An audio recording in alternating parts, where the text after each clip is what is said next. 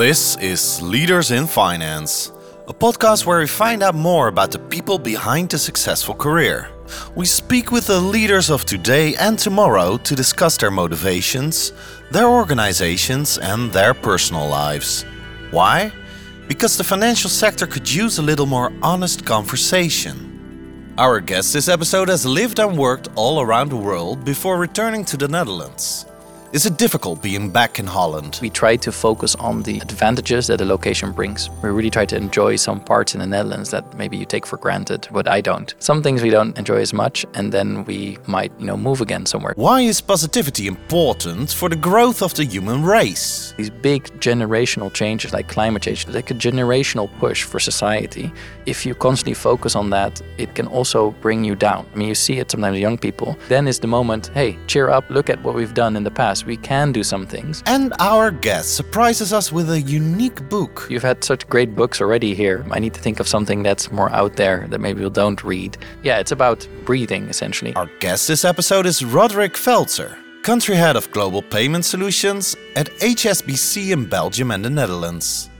Your host is Jeroen Broekema. Welcome to a new episode of Leaders in Finance. This week we have Roderick Feltzer, country head of global payment solutions at HSBC in Belgium and the Netherlands.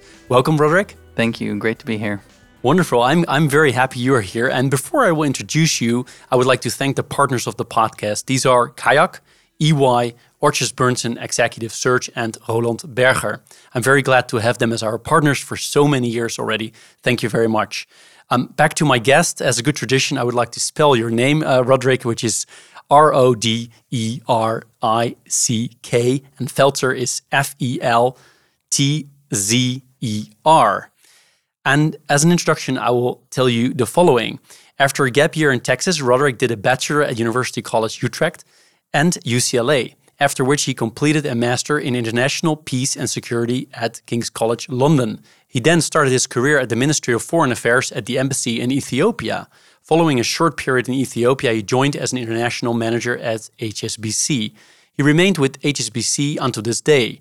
During his time at HSBC, he has taken up roles such as customer experience manager, credit risk manager, analyst, and vice president coverage global banking. The international theme of his studies remained with him during his career with HSBC. He lived in places such as New York, London, Sri Lanka, and the Netherlands. During his career, he completed a global executive MBA at the London Business School and Columbia Business School. Currently, he's back in the Netherlands and Belgium as country head of global payment solutions. Roderick is 41, is married, has two kids, and lives in Voorschoten. This gives us a bit of background about who you are. And um, before we dive much more into who you are, I would also like to introduce HSBC. I mean, obviously, all listeners will know the brand name, will know the business, but I don't think many know actually a lot about the details. At least I don't. So the way I love to structure that is by you know running through the number of stakeholders and maybe we can start, I would think, with uh, the clients. Um, can you tell me more about the clients of HSBC? Yeah, I would love to. Um, thank you. It's a great uh, introduction. Um, HSBC is a, a, large universal bank, one of the largest in the world. And um, our clients are uh, spread across the globe as well. And I suppose from the Netherlands perspective, maybe uh, most interestingly, since we're discussing that, um, we primarily focus on large corporate clients, but also financial institutions and to some degree uh, up and coming new economy uh, clients. Um, we ha- have grown since uh, 2012, where we started with a, a, small amount of people. At some point, I believe I was the, the 10th employee of the group here. And now we're around uh, 70 people uh, spread across different areas or, or client segments, primarily client focused or client facing. And um, yeah, the clients of HSBC globally, of course, are, are millions, um, and they uh, span also across three business lines. One is sort of wealth and personal banking, the what we would call retail clients, but also up to private banking.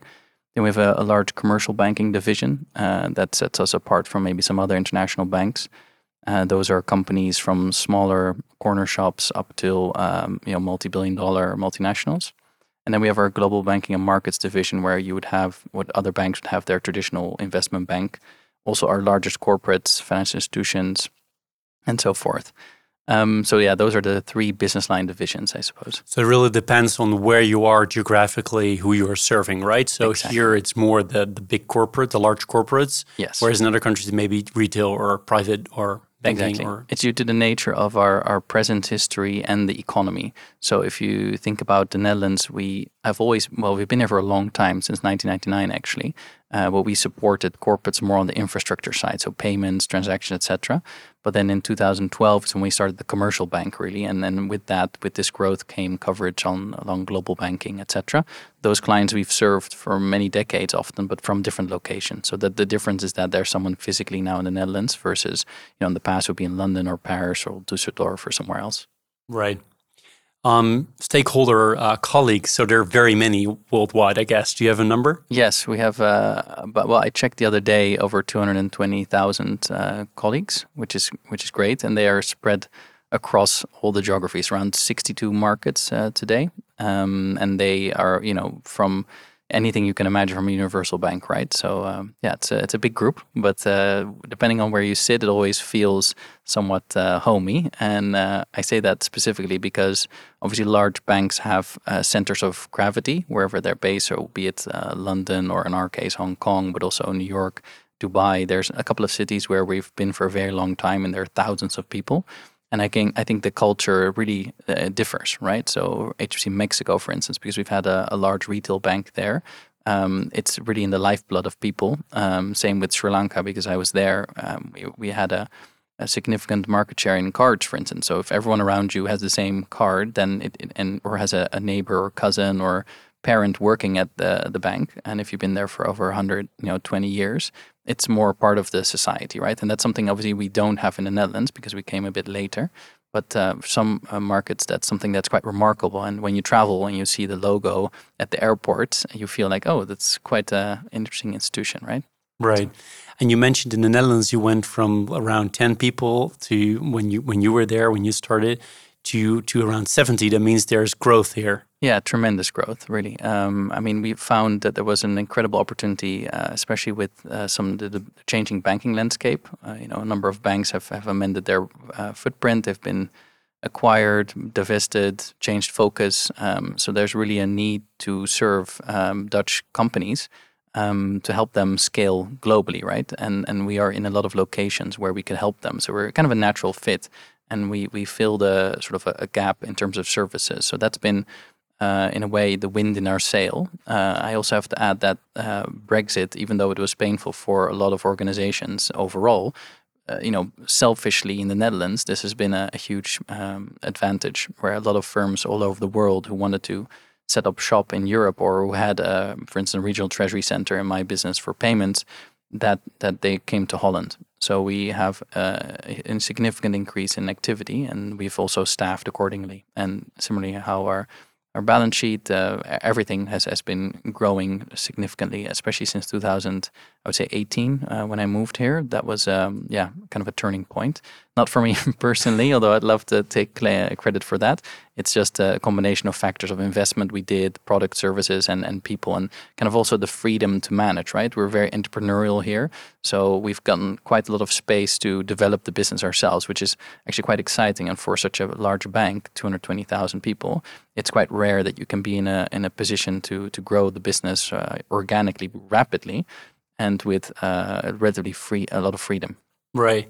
Well, it's a great segue because uh, I wanted to ask you about the relationship, you know, with HQ. I mean, where is HQ first of all? Because Yeah. to me, as a total outsider, I always feel like it's British, but it's also Asian. So where Yeah. are we? Well, you're correct on both sides. Uh, essentially, when HSBC was founded in 1865, it was still um, Hong Kong was still part of the United Kingdom, of course, and um, the um, founding fathers, let's say, who set up the the trading uh, bank, uh, set up shop in Hong Kong, but also very quickly a month later in Shanghai. And it was really to facilitate trade between uh, Asia and the West. And the West also means, you know, we had a branch in California, for instance, and, and Japan very quickly. So it was facilitating trade, and that's always been kind of its focus, if you would say. So if you if you fast forward, there have been acquisitions of significant banks in the you know globally that will add to this network. And in a way, it's been a conglomerate of, of banks, uh, globally speaking. But it's really focused on where is the world economy, where is trade, where are people connecting, and that's been fundamentally the driving force behind behind the bank. If that's yeah, that makes sense. Right. Yeah, makes sense to me. Um, but you said you know we can act quite entrepreneurial here.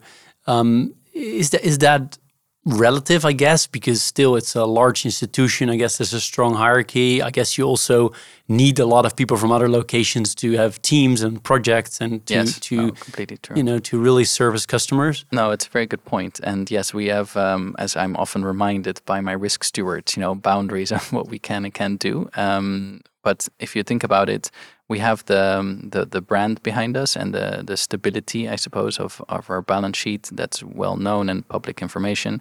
Um, but also we are allowed to try new things, right? Try new procedures, and we do that under governance from obviously the the internal stakeholders. But we can experiment a bit more. So what we did when we arrived here, we said, well, you know what? Do we really need to have the same amount of people that we have in, let's say, the UK in the Netherlands to provide certain services? Could we not allow those people to sit somewhere else. You know, we have uh, within Europe in particular, you have passporting rights. Could you be more efficient around using people and, and services? So that's something that we pioneered years ago, and that's kind of being adopted by a lot of other markets as well.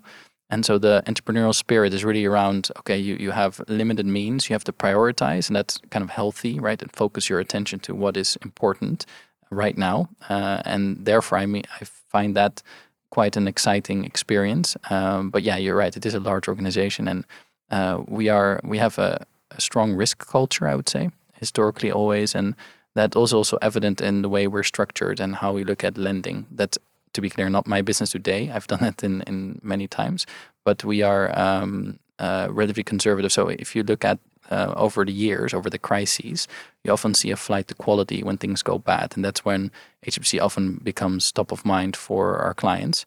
And so, maybe in times of um, relative uh, ease or, or pe- well peace as well, I suppose. When the economy is growing, you see more banks being a little bit more aggressive on some ports in terms of pricing and things like that. And there, I feel like we are uh, we remain a little bit conservative because we have a long long term view, and we don't uh, we try not to you know abandon clients when things happen. Uh, we have really that relationship driven approach, but it does mean that we're a little bit more conservative from a risk perspective. And I can imagine, although you're worldwide a large institution, in the Netherlands you were at the time when you joined relatively small, so you really had to be entrepreneurial, at least from a commercial point of view. So, how did you get you know get into the networks of the businesses you wanted to yeah. acquire? Is that purely through the international network, or just did you go out here as well on your yeah, own? No, it's a good question, and uh, actually both. So the there's definitely a need from our network, right? So we are really a network bank because we're in so many locations. That's our value add, I suppose, versus other banks. And so we would have a lot of companies from all over the world who want to do business in Europe. Would help them because then they don't have to uh, find another bank, right? So that's kind of logical. I think locally we just started, uh, you know, it started with cold calling almost, right? Like, hey, we're here. Uh, let us tell you something about the bank. And uh, when I was there in 2013, it was a very exciting time because, um, you know, uh, corporates in particular. So I focused at the time on, on corporates. Um, they didn't didn't know much about us. So when they find out, like, oh, I didn't realize you can and help us set up a shipyard in Brazil, but also build a factory in China and then ship goods to the Middle East and also some of the more difficult markets where others don't sort of operate, uh, they were very pleased. So it was actually uh, sort of stepping into a warm bath in, in some ways. Um, and also because of the, the prior banks that they work with who lost some of their network, it was a, a, very natural fit. And actually, we had to be a little bit careful as to how we grew. So we had so much growth that we had to slow it down a little bit that we maintained the due diligence, the the risk controls, etc. We could have, you know, probably grown more if we wanted to, but that's, I believe, a prudent approach, of course, long term. But does mean you leave some commercial opportunity here and there along the way. It's kind of a nice problem to have, right? I assume. Yes, it's a luxury problem. exactly. That's good. Um, so, and about the colleagues you work with here, the around seventy people, where are they approximately? What kind of things are they are they focused on? Yeah, sure. So we have um, so we have one single office. Everyone sits together, very um, open and uh, I would say modern. Uh, it's very comfortable as well. Uh, very popular. People like coming into the office as well. We have uh, people focusing primarily on the relationship side. That's like the biggest cohort. So the people who responsible for understanding the client, meeting them as a primary point of contact, um, but also the lending piece, right? Um, then you have uh, my team that looks at uh, payment solutions, um, both on the sales side, that's like I think the biggest chunk, and we have a we have support in the Netherlands, but also in other markets to help implement solutions uh, to service clients, um, and also from a product management, like how things work, making sure things don't break and that the IT part works. but most of those departments, of course, because we're smaller, sit in other places around the world. So we try to have most things in Europe because it makes sense with time zones.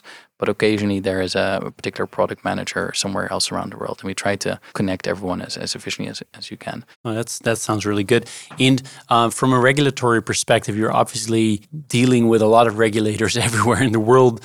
But you said also um, you have people that deal with, particularly with the Dutch yes. environment you you operate in, right? So you really have people that deal directly with the regulator here, or is it yeah. all centralized to ECB? No, we have it. We have a risk and compliance function here, and they are the primary contact point for our regulator as an important stakeholder, like you alluded to. Uh, we also have the same at the, with the ECB. Um, so obviously we, we have to make sure that everything's aligned. Um, but we are essentially a um, yeah.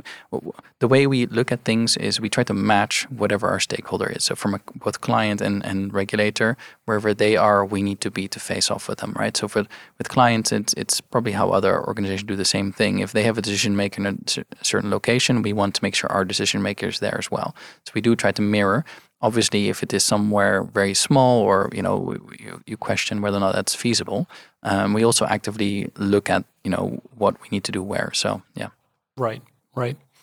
And um, in terms of competition, uh, what would you say are your main competitors? Yeah, here, especially in Netherlands, Belgium. It's a good question. Um, I suppose because we look at international activity, um, I would suppose like local banks are somewhat of a um, less of a competitor in that space and often more of a colleague or peer eh, when we're looking at financing or any type of solutions. Um, obviously, we we are we really like competition. Like we're competitive in nature. I feel like we we try to get the best solution for our clients, get the best uh, deals for them. Um, but I see the other, I suppose, internet global international banks are our primary competitors, and on a regional basis, we have some regional competitors as well. Some of them you've spoken to here. Um, but there's not sort of one type, I suppose, uh, of competitor that we focus on. There's just uh, based on capabilities. Right. And in lending, you often have these club deals where you work together anyway. But when it comes to payments, is it just you work with you, or is are these corporates working with many? You know, same with lending with many many other players as well. Yeah, it, it it depends. So the different strategies, and I don't want to speak on behalf of all of them. But what I can give you some insight is that from a corporate treasury perspective, there's different philosophies. So many large firms will definitely have multiple banks because they do different services all over the world, right? But for some corporates in the Netherlands, they have chosen to be sort of, I would say, efficient, right?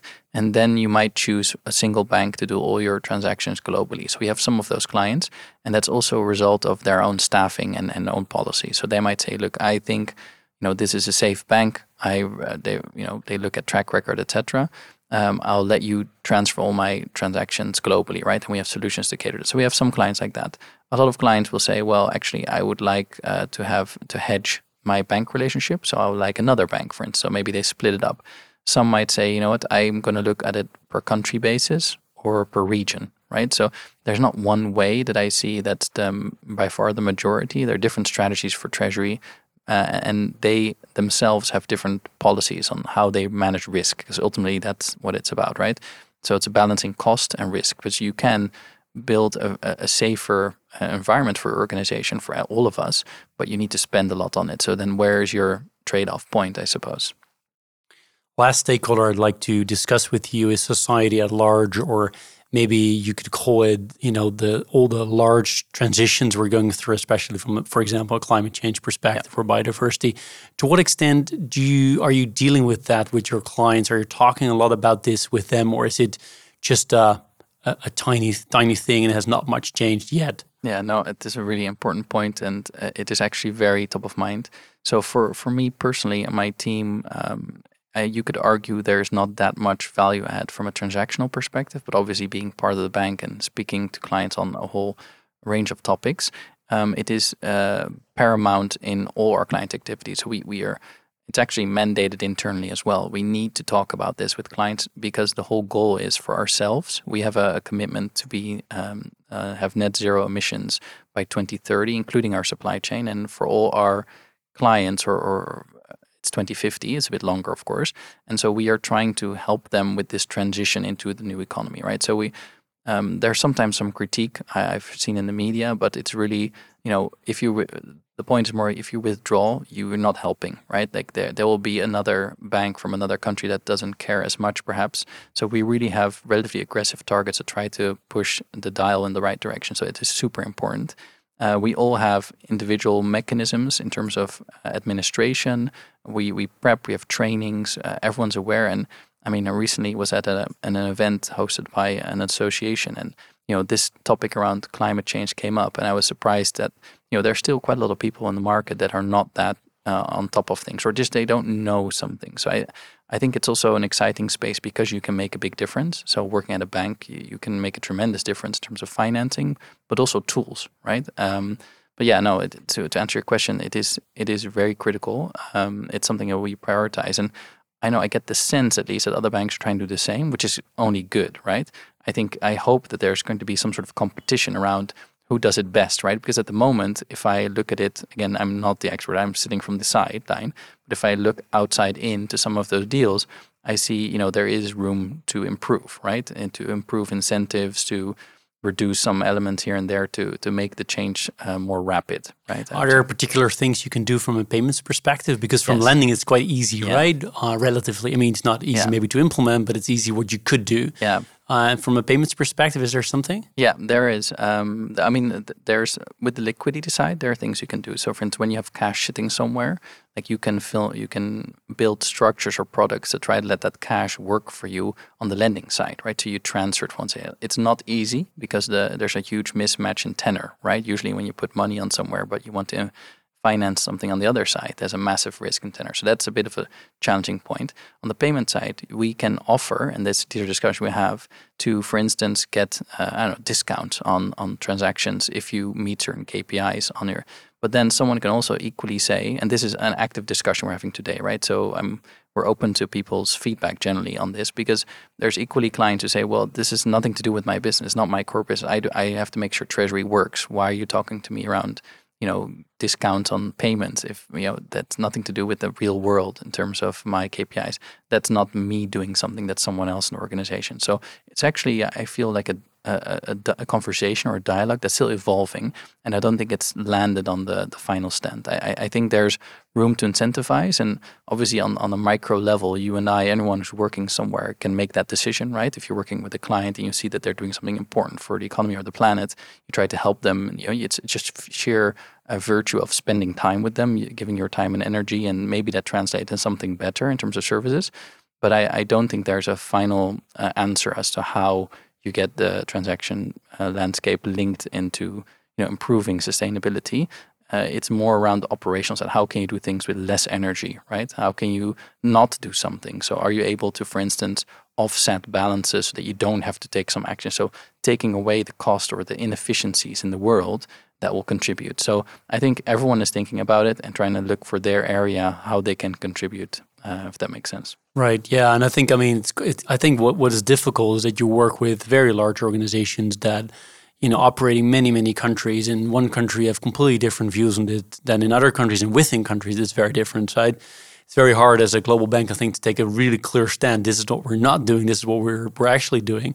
Yeah. You know, no. very quickly you run in you know run into um, yeah, a situation where you're not able to do anything anymore for anyone, right? I mean, it's a bit extreme, but but you're yeah. getting what I'm, you get I, what I'm saying. Yeah, right? I do, and I think that's important then to really look at what can you do, right? And as a global bank, we have a view on this, and that view we try to communicate to investors or stakeholders, etc., that we want to participate in getting to a net zero economy, right? So it is something we try to push. Um, whether or not it resonates with clients around the world the same way, definitely not, right? You see less uptake from some parts of the world, a lot more in others. So you try to play to your strengths. Where can you do it well, and then you accelerate that. So that's also part of our uh, our values uh, globally. Um, and I think if you look at the values, uh, two of them are actually related to this. One is around playing to your strengths. The other one achieving net zero. So.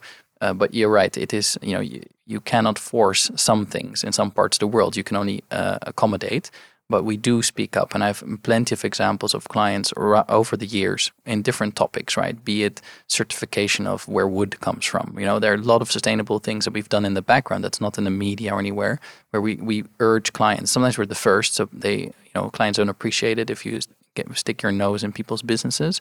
But I do think that it's worth mentioning that this is happening even, you know, below the the hood, let's say, where we try to encourage clients to behave a certain way when we we have an opinion. That's all I'm saying. Yeah, no, we do have an opinion sense. on it. Yeah. Makes sense.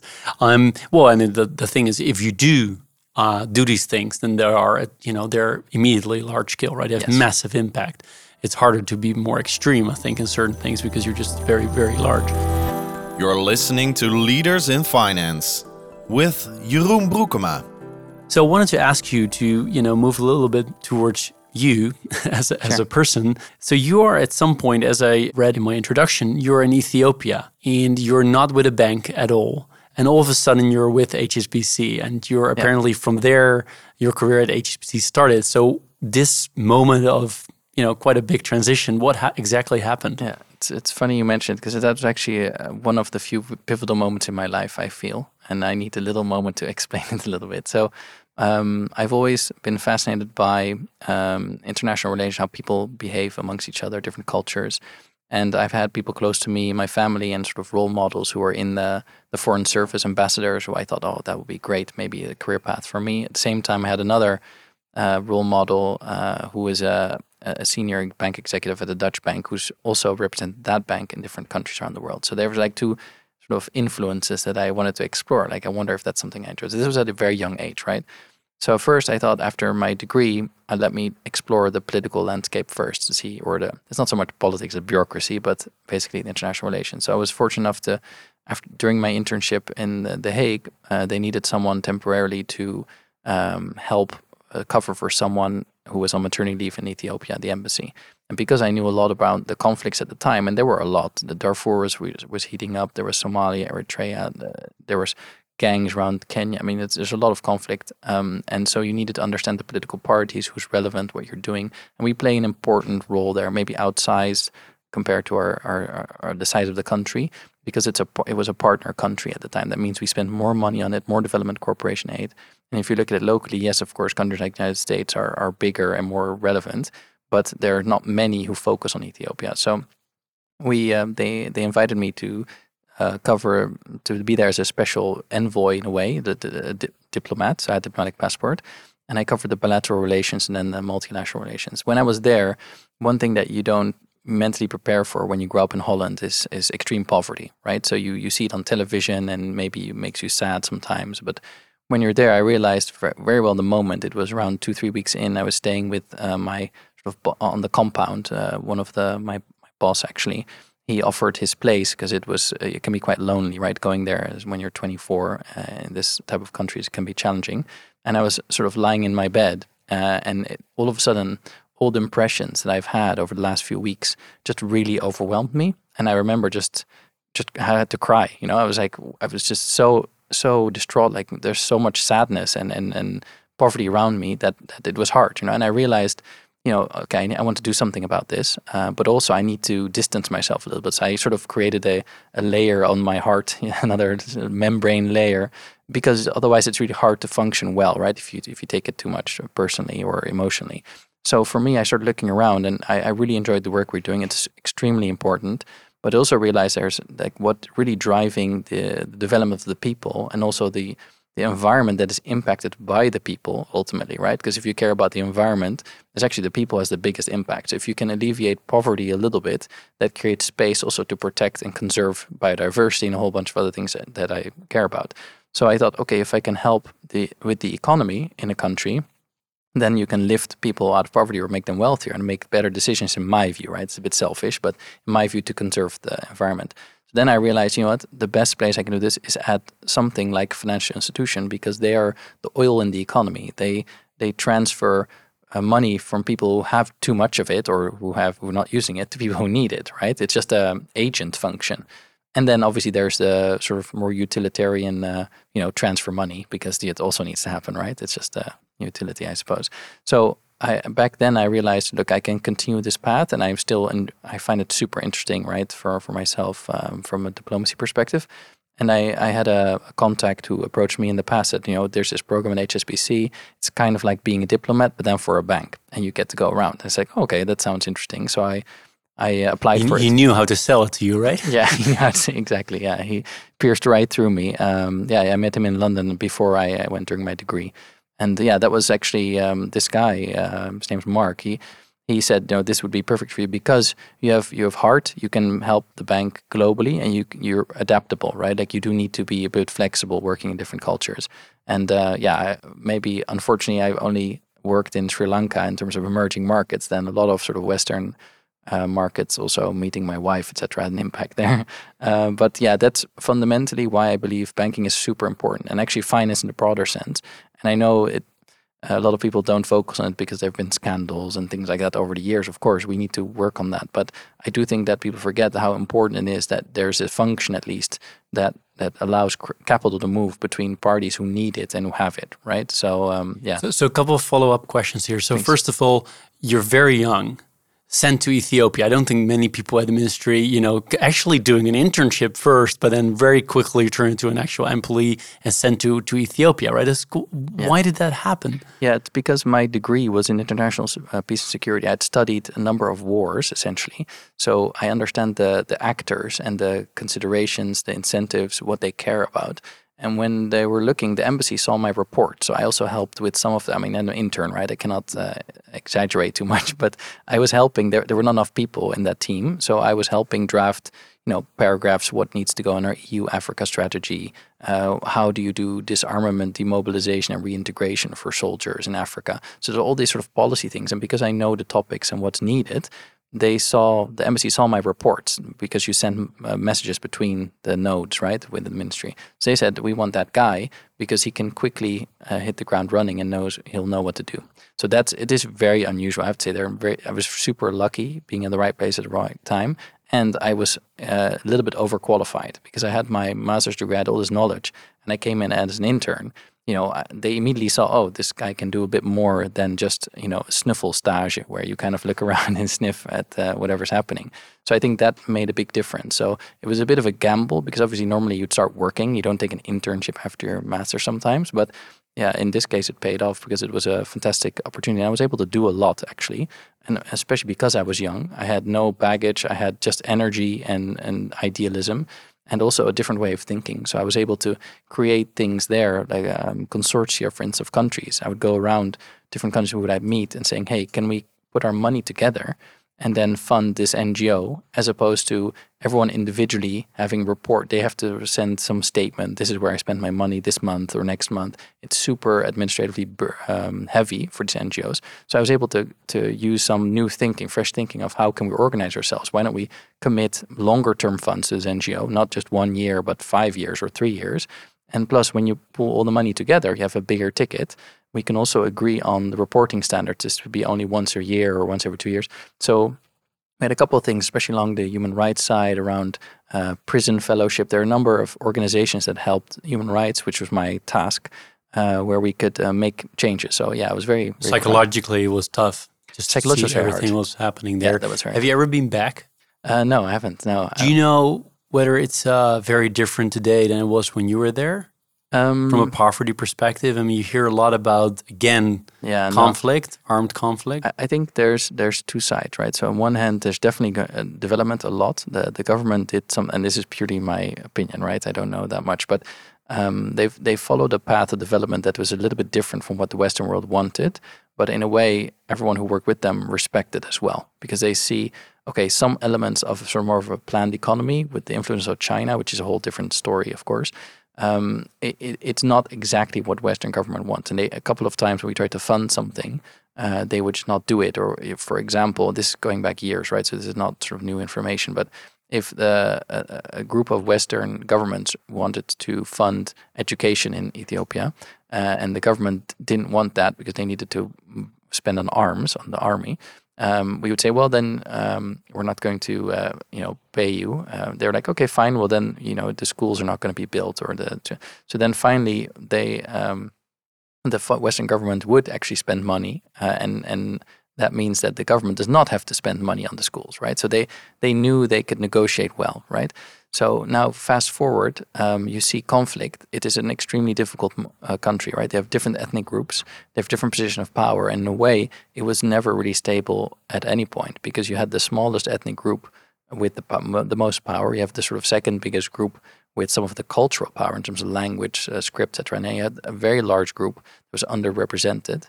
And they, when they got into power, of course, wanted to change that balance of power. So it is not entirely unpredictable that something would have happened. And I think whilst there's a lot more uh, stability in some parts of the country, and you see growth, you see development of construction, things like that, there's stuff happening. It's also a larger population, right? The population growth is quite significant. So, yeah, um, yeah, I have a very uh, soft spot. It's such a beautiful country. People are extremely nice. Um, uh, Sounds like at some point you you will go I back. I would love to go back. Yeah. Um, so you described your own kind of move from you know international relations to from a government perspective to the bank as a quite a rational decision. Was it really that rational? Was it more in practice that someone called you up and really that was an opportunity you took? Because you know, with the benefit of hindsight, you can connect the dots, right? Yeah, but totally. which one was it? I think it's a good point. I think the, the, the rationalization about the finance sector is is definitely thought through. That was something that I already considered before going into, uh, to Ethiopia. Just the matter is how, right, and what what channel are you going to use? So um, it was definitely not certain when the time I went to Ethiopia that I knew I was going to work at HSBC 100% not. But I did know that there was always this thing right from the beginning. Uh, what is it like to be an international sort of banker, right? Like, what can you do? So it's always been on my mind. So in a way, it's uh, the way I see luck is right when preparation meets opportunity, right? So that's essentially it. You prepare yourself through skills, through experiences, to people you know, and then opportunity arises. And then yeah, you have I, I, I am lucky, of course. So you have to be lucky. Was there a point in the last 15 years where you thought, wait, wait, I may have, you know, I should have stayed within diplomacy and not not gone. I shouldn't have gone into banking.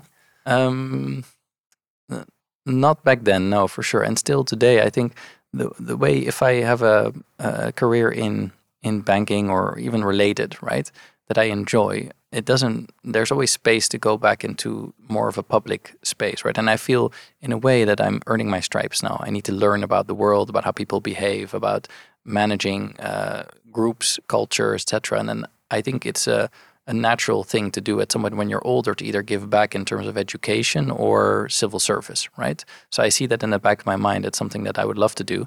And i, I think even today if there was an opportunity to do something both the one thing that was such an um, eye opener was the move from a bureaucracy to even though you think a large bank is still bureaucratic, it's nothing compared to the government, right? Nothing. So I, I feel like that was such a, a breath of fresh air going through, and I wouldn't want to give that up, uh, at least not when I'm you know 25 or so. right. And then if we go back all the way, you know, to the moment you were born or your youth, can you share a bit more about how you grew up and where did yeah, you grow up? in? of course, what kind of yeah, thank you. Um, so I grew up in, in around The Hague, small villages. My, my parents, I've got a sister who's younger. And um, my my mother uh, flew for KLM for a very long time, and she was a bit of a, a front runner. I would I always see her as sort of a feminist because she was one of the first women who had children and then continued to to work. That was uh, a bit frowned upon back then when I was born. Um, and I think and difficult if you're flying, I guess. yeah, it is difficult. Yeah, I mean, she took a little bit of time off uh, when I was really young, but then went back and uh, part time, right? So you still, uh, but you're away a couple of days, and I think that made me appreciate my parents also more. If you don't see them the whole time, then when they're there, it's more, you know. And also, it it set a baseline that you know you, you she has a very strong work ethic, and I think that's something like I don't complain about things. I'll never take a sick day if I don't need to, like that sort of studiousness. And then my my dad had apologies. My dad worked in um, my dad worked in uh, a bridge between diplomacy and commercial activity. So for the Swedish uh, trade office, let's say, and uh, he would help um, launch products in the Netherlands from Sweden. And one thing that that he brought with me is obviously that that respect for diplomacy, right? Understanding different cultures, also the commercial angle, marketing, very very close to his heart. And then my, I suppose my mother's work ethic I mentioned, and my father is very social, so he's more emotional. Uh, he's very more gregarious, and I think that's what I took with me in my knapsack when I started to explore. And I think the fact that they took me to different parts around the world at a young age makes you interested, right? Like it sort of opens your eyes. So they planned certain holidays or, or experiences. And because we could fly a little bit cheaper through the standby tickets of KLM, the IPB as at the time, um, yeah, you could see more of the world. And that was really exciting for me. So I tried to use that, especially near the end of when I was uh, technically probably too old to, to use that, that um, way of travel um, to still explore the world. And that's also when I went to Hong Kong, for instance, and I saw HSBC. So there's the plant seeds for, for later.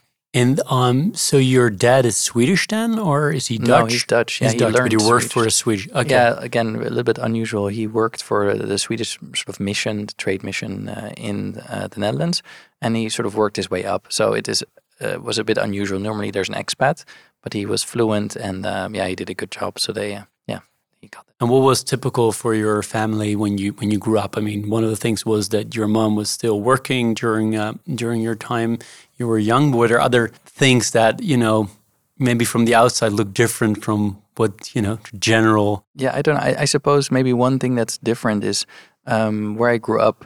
Um, yeah, the, so I grew up in a town called Wassenaar, and it's very famous for sort of wealthy people, old money. Um, but we didn't live in that sort of. We weren't wealthy. We were sort of middle class or upper middle class. So we moved to a town next door as well, Voorschoten. And I think in a way, you're you're even though you're comfortable around everyone at school, it does make you a bit more of an outsider. So I think it also spurs you more to explore and look around in a way. So I did feel a little bit. Um, I don't know if it's claustrophobic is too strong, but you know, you feel it's a bit of a small world, and that also is in a way an incentive or a push to do something else, to, to leave, to explore. So, what age did you move from Wassenaar to Voorschoten? When I was uh, around eleven, I believe. Okay, so Yeah. you really had a big, big Yeah. part there. Okay. Yeah, a significant part. And so that that does shape your mind, I feel. And also, my parents also always said since I was born, they'd save money for like a gap year fund, and that's what how I came to Texas, and where I went to the middle of nowhere and worked. Tell me more because I wanted to ask you about it. Oh yeah, sure, yeah. So um, I I went to Central Texas College, which is in Killeen, in Texas, in the middle of Texas. It takes about I don't know eight hour drive or something to leave the state. You know, it's it's huge, of course. And there was um yeah, I lived in a dorm. Um, very few students actually. Even on the brochure, there was thousands. So I thought, oh, it's going to be this amazing you know, college experience I know from television. Well, when I arrived, it's like one dorm with sort of 60 people, and the rest all take evening Spanish classes, you know, so it's like technically a student, but not really there. So and the campus was huge, so you'd have to walk for a long time or drive uh, eventually. And um, yeah, it was it was quite lonely because you're coming there from a cultural background that's very open, you know, or sort of traditional Dutch, perhaps, uh, relatively liberal, especially in the U.S. And then being in Texas, it's sort of more the Bible Belt, um, very conservative. I was there when we had the Bush Gore uh, elections and had debates, and you know, they everyone was a Republican. You there. were around 18 or Yes, something was like that. yeah, 18, exactly. yeah. So that was, uh, yeah, it, it, it's interesting to to be a, a different voice, right? To be a bit of an outsider again. Um, but equally on the matters of faith, for instance, and science, um, we lear- I studied biology in high school. Uh, nobody knew about evolution. Like they, that was not, you know, taught. So when I described things around how cell division, randomization, um, yeah, they they thought, oh, that sounds very convincing, you know. And I got jokes like, oh, you sound like the Antichrist, you know. So I was like, okay, ha ha ha. I don't know if that's funny or if that's uh, you know. But they accepted you? Yeah, I mean, of course, they they would accept me to be in the space, of course, and I would be there, and that was not a, a problem. But it's not. Yeah, you're you're always a little bit outside, right? Um, Yeah, because feel- it's controversial, the things you're saying, right? yeah, and I, I have another kind of impactful thing that happened that that year. I have to say that maybe it's worthwhile mentioning because that also drives maybe uh, maybe it makes you understand me better. But I was um, I was supposed to go with a friend to see an, uh, a college there. Uh, I think it's San Marcos University. She was supposed to go there, and um, she I was going to go with her for either a weekend, and it's a bit of a drive. And one of the days we hadn't decided exactly when we were going to go. It was in, uh, March, I believe, and she she came by my door in the dorm and said, "Shall we go and um, visit?" And I was on the phone with a friend, and he said, "Oh wait, I need to tell you one more thing." And um, she left, said, "Let me be there, and I'll be there in a sec."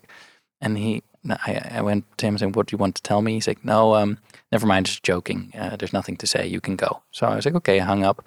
I walk over to the door to tell her that I can go, and I realized, know what, I'm not sure if I want to go actually now. Um, so I told her, you know what, I, I don't want to go right now, and I don't know. I didn't have a good reason not to, but I just didn't feel like it. Um, she asked two other people. Then one of them was a neighbor of mine and my future roommate, or and then they had a, a car accident, and both of them died. And uh, I felt, uh, and uh, the driver, the girl, uh, survived a lot of. Um, hospital for a long time, and that was really impactful because I basically I felt like I escaped death, right? And I feel like I need to do something to make to make that to right that wrong in a way.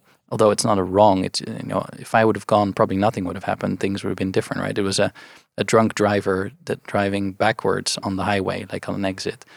Um, so yeah, I have a particular uh, sort of animosity towards drinking and driving because of that, and also uh, faith-wise, right? It really challenges your thoughts and beliefs, like how your actions, how it has impact, and also not doing something.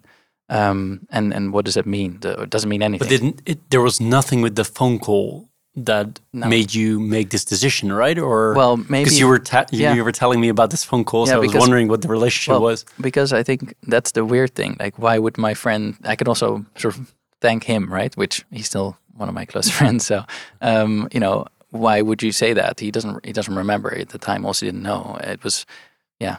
Um, so that yeah, there you maybe I overanalyze, you know, over the years, and you, but it, it has been on my mind a lot, and and it, it, was yeah, all these small things. Like one of the guys who you know, Akiko, who, who passed away. You know, he was supposed to be my roommate as well. That's also awkward. I, I don't know. It just everything around it was yeah, made it a very odd. Uh, yeah an impactful experience right? So um and and it's hard because psychologically you you feel guilty right? Even though you know logically you shouldn't but at the same time you know you made a decision and two people died right? And that wouldn't have happened if you made a different decision. So yeah i do feel that it's a bit heavy. Sorry for this this conversation no but, it's yeah. i mean as you said it will probably tells you a lot about how you think about things and i can totally understand why it was an extreme experience for you, especially at that age, right? I mean, same with the poverty in Ethiopia. You, you, you told me earlier. No, I, appreciate your sharing this. So, what I also wanted to ask you about this is did you have people there where you could discuss this, or were you immediately calling your parents? Yeah, I think it's, I mean, the, the, the, the students there, the kids, you tried to find solace in each other, but I didn't I didn't have such a close relationship yet, right? I was there only for a couple of months. And um, so it was more indeed home, right? And at those points, you become extremely lonely. And that's something that I've learned to live with. And it made me a more mature person. And also, when I came back to the Netherlands, these formed me into uh, sort of a more mature student as well. So even though, yes, uh, age-wise, I wasn't much older, but when I went to University College Utrecht, I had a sort of interview and I think I didn't even qualify from a sort of grade perspective. Actually, the same thing happened in my master's degree. So maybe it's a trend where I just approached the person and explained where what my story is, and they found it very powerful. And they said, "Well, maybe you can help us with some of the social activities in school." So I helped drive some of the committees, did some things extra outside of school, and also I ultimately sat on the the student association board. So um, yeah, I do think it's it it shapes you, right? Going through these experiences. Um, however, you know, maybe you call it the silver lining, and it does make you, uh, yeah, have better perspective. I feel, and also what's important and not. I think there are not many people that have been in so many, I mean, lived actually in so many places you did. Because before we started this interview, you also told me about your time in Macedonia, right? Yeah, correct. When exactly were you there? So after University College uh, in Utrecht, um, because I did this uh, student association uh, volunteering or work, I, I graduated in December, and then the next degrees usually start in September, so I had some time to to pass. And I obviously a lot of people that day, if they can afford it, they'll go traveling and still today. And I did that as well. Went to beautiful places, to Mongolia and other places. But also I went to Macedonia because there's a student association, uh, AIESEC. They had a conflict prevention project, and so you could spend time with uh, children in high school. So they were like 17, the, the, the final year, senior year in Macedonia and they would select students from all over the world to come together and give sort of a program facilitate training around cultural sensitivity. So we were giving a lot of freedom. It's just like you're going to be there; these are your kids, and go ahead do something. And then we had to divide, uh, create a sort of a learning plan. and the sole objective was to make people, the, the kids, understand that it is okay to come from a different cultural background. It's not wrong, right? And a huge eye-opening experience for me because we were only there for a couple of months. Last minute, the, the, they have Albanian and Macedonian ethnic group in Macedonia. That's kind of where the tension was, or is potentially. Um, and the the Albanian kids sort of were never materialized. The organizers couldn't get it done, so we just had the Macedonian kids, so already half effective. But um, th- they were really taught, like something that I learned there that, that a lot of people might not realize, or maybe it's super obvious to some, maybe to you as well. But children are taught hatred like you don't hate another group of people when you're born, right? Uh, unless someone does something to you personally, you might you might react. But none of these children had any experience with the other ethnic group, right? So they were all stories from uncles or great parent, grandparents. And uh, all of them we tried to debunk, like that's actually not true. Like they had the most ridiculous stories.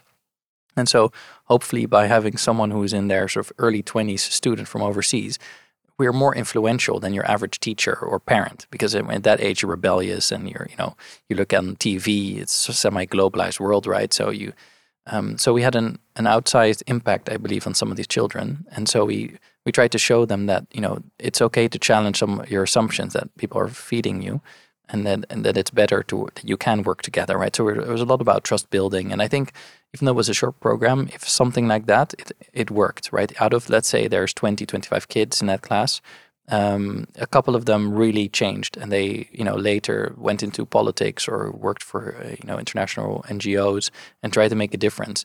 I don't know where it leads them, but even if you change one person who then, you know, it's, it's quite valuable. So I, yeah, I wish there were more of these programs. Yeah, sounds beautiful. This is Leaders in Finance with Jeroen Broekema.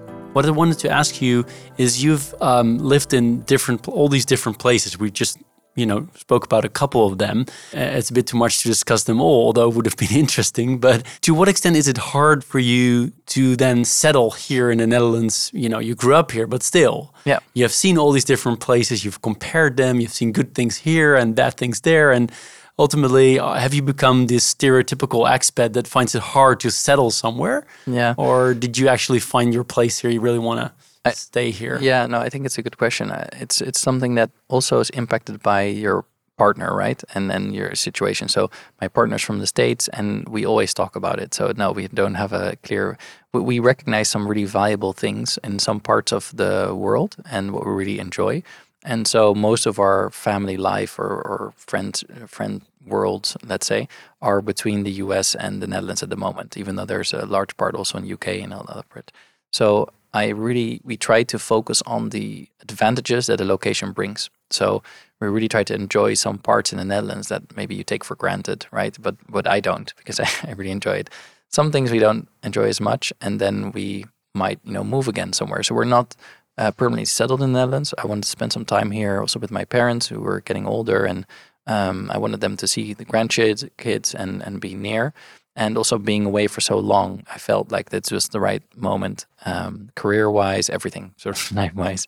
And the question is, uh, will this be forever? Probably not. I think we're looking at probably moving back to the, the States. Yeah, I'm not sure when yet, but uh, yeah. Uh, no, so it's a, it's a good question because it's hard. Uh, and when you meet other expats, some really fall in love in Holland, they stay forever, but it really depends where you're coming from and um, what your options are, frankly, also. So, what kind of um, parent are you? What kind of dad are you? How would you yeah. describe yourself there? Yeah, I think I still am figuring that out a little bit. How old two, are your kids? They're really young. Uh, well, one is four and a half, uh, one is uh, one and a half, a bit older. One September and October they turn five and two. Uh, two boys. Um, one is very extremely active, so he's uh, more um, yeah uh, very busy. Um, ADHD kind of uh, busy and probably maybe neurodivergent. We have to find out. So yeah, the parenting style for for him is is, is very different from uh, a regular kid, I would say, or yeah, more common uh, kid. And for my younger son, is therefore also different, right? But they're so young that my sole goal is to make sure that whatever I do uh, work wise, so my to satisfy my ambition, I also create a lot of space for them. Because one thing that I always hear from everyone also who you speak to and who's you know when they look back in life, especially when they're older, like I, I wish I didn't work so hard or missed my kids grow up, and that's kind of a stereotypical thing to hear. So I I make sure that I I block time, you know, in the evening. Um, so I have in my calendar like you know, do not book except if important, because I'm not, you know, nothing's black and white in the world, right? Um, and then I spend time with them, and in the evening I can continue to work if I need to. So um, I, I, yeah, I prioritize them. But in terms of values and things like that, I don't know yet. I'm trying to just make sure they listen to different music, for instance. You know, like um, I think they're a bit too young at this point, but try to expose them to different things to, yeah, see different parts of the world. Make sure you don't tell them any sto- negative stories about certain minorities and stuff like exactly. that. I'm no sure you don't. Exactly. Exactly after your Macedonia experience. Um, so at 80, uh, 90% of the uh, the interview, we always have the pleaser and teaser. Um, the teaser is more related to your work, and the pleaser is about books, as as you know. Um, on the teasing side, I've written down um, when it comes to the Dutch banks, they will feel you know, continuously more competition from foreign banks, and ultimately they will be much smaller uh, than they are currently are when it comes to the Dutch home market. Do you agree with that? Um, it's a good question. I suppose um, that yeah, that's hard actually. I, I feel like today I don't see. Um, maybe the trend of of uh, shrinkage of size is more. I would think more an effect of technology and buying behavior, people behavior, uh, because um, if I to look at ourselves and other international banks, they they're not targeting always like we're not targeting the domestic market uh, just by itself. So we're targeting the international uh, uh, organizations, I suppose. So if you're a purely domestic organization, would you benefit uh, having a foreign bank? I think only if that foreign bank truly quote unquote localizes, right? If they to develop their products and services that they and you know it is possible. I see a few who are more regional banks who try to do exactly like you hint at, but for the global banks, I don't see an immediate strategic sen- uh, sense. I think, it, in fact, a little bit the opposite, where we pull out some elements in markets where we realize if you can't be the top three, maybe top five, don't do it. Right? That's I think that's a healthy business strategy. So from that respect, um, I don't feel like, for instance, we would ever directly compete for the domestic market with any of the Dutch banks. But you know, I yeah, you're right in the sense that if you are a regional player, maybe you want to, you know, that makes a lot of sense actually, and then you can see consolidation because there are. I totally agree. Uh, generally speaking, according also what I'm reading in the media, a lot of banks in Europe relative to other places, and so it. My expectation would be indeed that it it reduces in the amount of banks. Um, but yeah, I think time will tell in terms of uh, between these global international banks and then regional and local where the balance will lie, right? Maybe you'll have a few strong regional banks, for instance, and yeah, it's a good one. On the policing side, um, do you have do you like to read? Let me ask you yeah, that first. I do. I wish I had more time for it, but I try to prioritize it when I can. Um, but it's hard when you also care about the news, which I also like. So if I read, you know, I, I like a, an international newspaper um, that I enjoy. So then books is is sort of the second tier. Um, but yeah, I do. Yeah. So where do you get your your news from? Which kind of sort? What's the newspaper you yeah, prefer the, to read? I like the Economist. Economist. Yeah. yeah, yeah. But I do find that somehow you get into a sphere of people who all read the same thing, and then it's not very exciting because you need different opinions. So I don't know. I need to make sure that I read enough non-economist things. Right. And you're one of the few guests that actually took a couple of books here to the interview, which I really, uh, which I really appreciate. Um, but you know, is there a particular book you like to, um, you know, like to discuss here and share with our listeners? Yes. Um, so I thought you've had such great books already here. Um, I need to think of something that's more out there that maybe people don't read, um, but that I thought was quite uh, eye-opening, and something that actually what I realized. So the book is called uh, Breath: The New Science of a Lost Art by James Nestor. Yeah, it's about breathing essentially, and I, I realized that you know we don't really have even in the one thing that struck me there is no medical science today, like nothing you can study around breathing. Like we just have the concept of how does your lung function, right? Like the, is it is it working uh, from a but not like what do you do with it? How do you breathe, and that the impact it has on your health and also our species. So some of the things I'm sure are a bit more controversial than others in terms of out there thinking. Uh, there are obviously a lot of stories where you know they seem too good to be true, but the way we breathe uh, also shapes our faces, for instance, um, our our sinuses, our jaws. Same with chewing, for instance, and and our, you know the fact that our food is more processed you know we don't chew as much anymore that also narrows our i mean i'm one of i feel like i have a super narrow face and i feel like i need to chew more so it it, it really uh, is an eye-opener around yeah, a part of health, I suppose, that's I think underrepresented in in media. So I, I thought that was a, it's a very yeah, it's an insightful book. There's a lot of tips which I haven't, of course, followed because that would be right. There, there isn't a single thing you have no. taken from the book. No, there ultimately. is, of course, there is, but there are a lot of things you can do. Uh, but it takes a bit of focus, I suppose. No, but uh, I meant in thinking, yes. yes. But is there something in practice you yes. took from the book that so you actually do now? Or? I do, yeah. I think one thing I sort of knew but was re-emphasized is really don't breathe through your mouth. Okay, yeah, it may be obvious. Also, children. So if my if I catch my my son sleeping with his mouth open, I close his mouth a little bit. you know, the, um, there are some more extreme versions, but that's really important.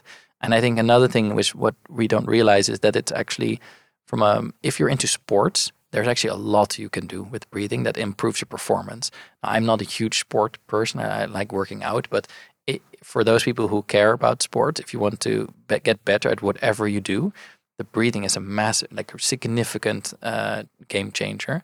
Um, and then the fact that um, actually breathing out more and holding your breath is actually not bad. Um, maybe the way you do it, but having more, um, yeah, uh, I guess CO2 in your blood is actually good. So that's maybe will help climate change now. I'm kidding. it goes out again. Uh, I really yeah. appreciate you brought a completely different book. Like this is not a standard response to my question. So thank you very much. But you wanted to discuss another book as yeah, well? This is more, I think most people would, um, I guess, know this or it's a bit more mainstream. It's definitely sort of an instant classic. Uh, Steven Pinker's book, Enlightenment Now. Um, and I think that's um, that book, yeah, Enlightenment I really recommend it. Really enjoyed it. It's it's more of a description of you know how we view the world that it's um, it's actually a lot of good things are happening but when you look at media and i mean you're in media um, it's it's easy to focus on the negative side it, it draws more attention uh, more people are going to listen but actually the uh, the positive things are happening in the world about and there, there's a number of uh, influential books and studies on this topic right but basically it's it's showcasing the improvements we've made as a human being um, how we've sort of evolved as society how we've uh, combated poverty and, and basically turns it a little bit around, not having a, a negative view of everything, but more of a positive view and, and an enlightened view. view. So I think that's, uh, yeah, I mean, there's a lot of information in there, but if you want to have a bit more of an uplifting experience, but also science, very science based, right? It is not just uh, news clippings or whatever, like very rigorous science, um, I would recommend that book. Yeah. And as a person, you're overall optimistic about where we're going yes. in this world. Yeah, I think that's why I picked this book because I think, well, I'm very optimistic in general. Like I'm always a, a glass half full kind of guy. But um, and I think we need to be. I think psychologically it's better for us. I think you everything you do in life is better if you're an optimist. I feel, and there's a lot of data out there also to support that people but, are optimists. Yeah. But is it because you're obviously you know having i mean everyone has negative experiences you you will have for sure i will have everyone has but you're still we are in a position where you know it's great to be here right and uh, you know for example i'm thinking about this you know you're lying there on your bed in ethiopia crying for all the poverty you've seen so is that also because you're optimistic you think or is it I, I, really that you think that we are going as a, as a species we're doing better than we did before i think that experiences can um, I suppose, push you or incentivize you, like the one that had in Ethiopia, to do more or to do to behave a certain way. But as a species, even though we're growing and we're improving on certain things, and there's a lot more to do, right? And I think that's maybe a general thematic you see everywhere. Um, and I, I, you know, so I would see both sides. I'd see, um, yes, we need to sometimes stop, pause, reflect, and be like, wow, this is great what we just did, right? This is really good. Okay, let's do more of it, right? And I think if you always are looking at the negative side, same things with like these big generational changes like climate change you talked about at the beginning, right? That's like a generational push for society. If you constantly focus on that, it can also bring you down, right? Like you can be sad. I mean, you see it sometimes young people. And I think then is the moment, hey, look, cheer up, you know, look at what we've done in the past. We can do some things. It's more of a reminder, I suppose, right? It's not to diminish the urgency of anything, not at all. Um, I think you always need to be balanced in your life, just like with the breathing, right? You breathe. Uh, the, I think the ideal breath for those who want, who don't want to read the book is five and a half seconds in, five and a half seconds out. Just compete, okay? So then you don't have to read. But but um, it's about this balance, right? Um, if you do that, it, it flows, and I think that's also psychologically how you should approach things. Well, thank you. I've asked around, I don't know exactly, but 135 a guest at, at this show the same question, which is Do you have a tip for someone that starts his or her career at the moment? Or maybe a tip to your own 25 year old self? Uh, it doesn't matter, but do you have something, or particularly for the financial services, or gen more generally speaking, it's really up to you where you where you like to take it. But do you have a tip? Of course, I've got loads of tips. I feel, um, I think for those, if you're not sure where to work, finance has had different, um, I guess, reputational impacts over the years. and I feel like you can do a lot in finance. And I think we can use more people with certain idealism. Uh, maybe I'm a bit selfish here because that's how I, I got there as well. Um, but also, the so that's more of a, you know, be please uh, as a, as a listener and you're thinking about things about finance, it it is a, a very broad field with people from all over. Like I've got great people who studied chemistry and whatever you come from over. But the big tip I have is really be proactive and like you know I would don't take no for an answer, right? So if you're somewhere and you you see some you know a job or an experience or position and you're not sure if it's there, try to just go out uh, of your out of the norm and, and do something, show yourself. So the examples I've had with my degrees where I actually didn't qualify for something and I just for London I literally I bought a uh, again you need to be able to afford it. It was not very expensive, but I flew to London. I just sat outside the door of the admissions office and I waited for someone to come outside and say, "Hey, this is me, this is my resume, I want to study here. And he was so surprised that he was like, he shook my hand and he admitted me on the spot. I didn't have to do anything else. So I think, you know, be bold sometimes. And, and I, you know, I don't see that enough. If I look at uh, people who, you know, try to apply for jobs, right? Just, uh, I think everyone is impressed if you just sort of show up. That's like half the battle. so that's be Great. my, my I love, I love it how you put it. Um, so my final question from my side really is uh, we've covered a wide range of topics, and I know there are always many more we could have covered, but I think we, we, we have a great uh, idea of who you are and what you do. But is there something you really would have loved to, to have shared here? Thanks. It's a very good question. Um, I think we've highlighted a number of the pivotal mo- pivotal moments in in my life, uh, from Texas to Ethiopia. I think one more thing that uh, maybe it's worth adding in Sri Lanka, for instance, is that um, you know, culturally we are very different, right? Uh, but you can work together and achieve great things, right? And I think in what I learned there and in other markets that actually, you know, we didn't talk too much about diversity, but as a general concept, and especially in finance, I think it's something that we need to be mindful of because just like how we talked about young people, what you can do to be different and, and, and stand, stand out, equally when we make decisions as a group, I've noticed a huge difference if your team is diverse from a background perspective. So both professionally, but also in the individually. It does mean though sometimes that, and I had this in Sri Lanka.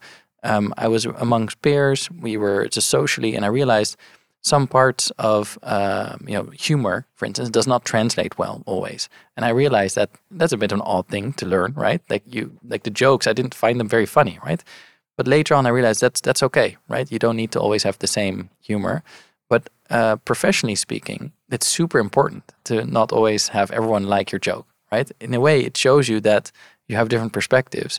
And when you're delivering a service to people, people are different. They're not all the same, right? So I think that whole thinking process around uh, adding value beyond the individual components is super valuable. And I think that's something I've seen all over the world. And I see where we don't do well or where my department, someone in the bank, is not going well, it's often that actually. It's that people are a little bit too much the same.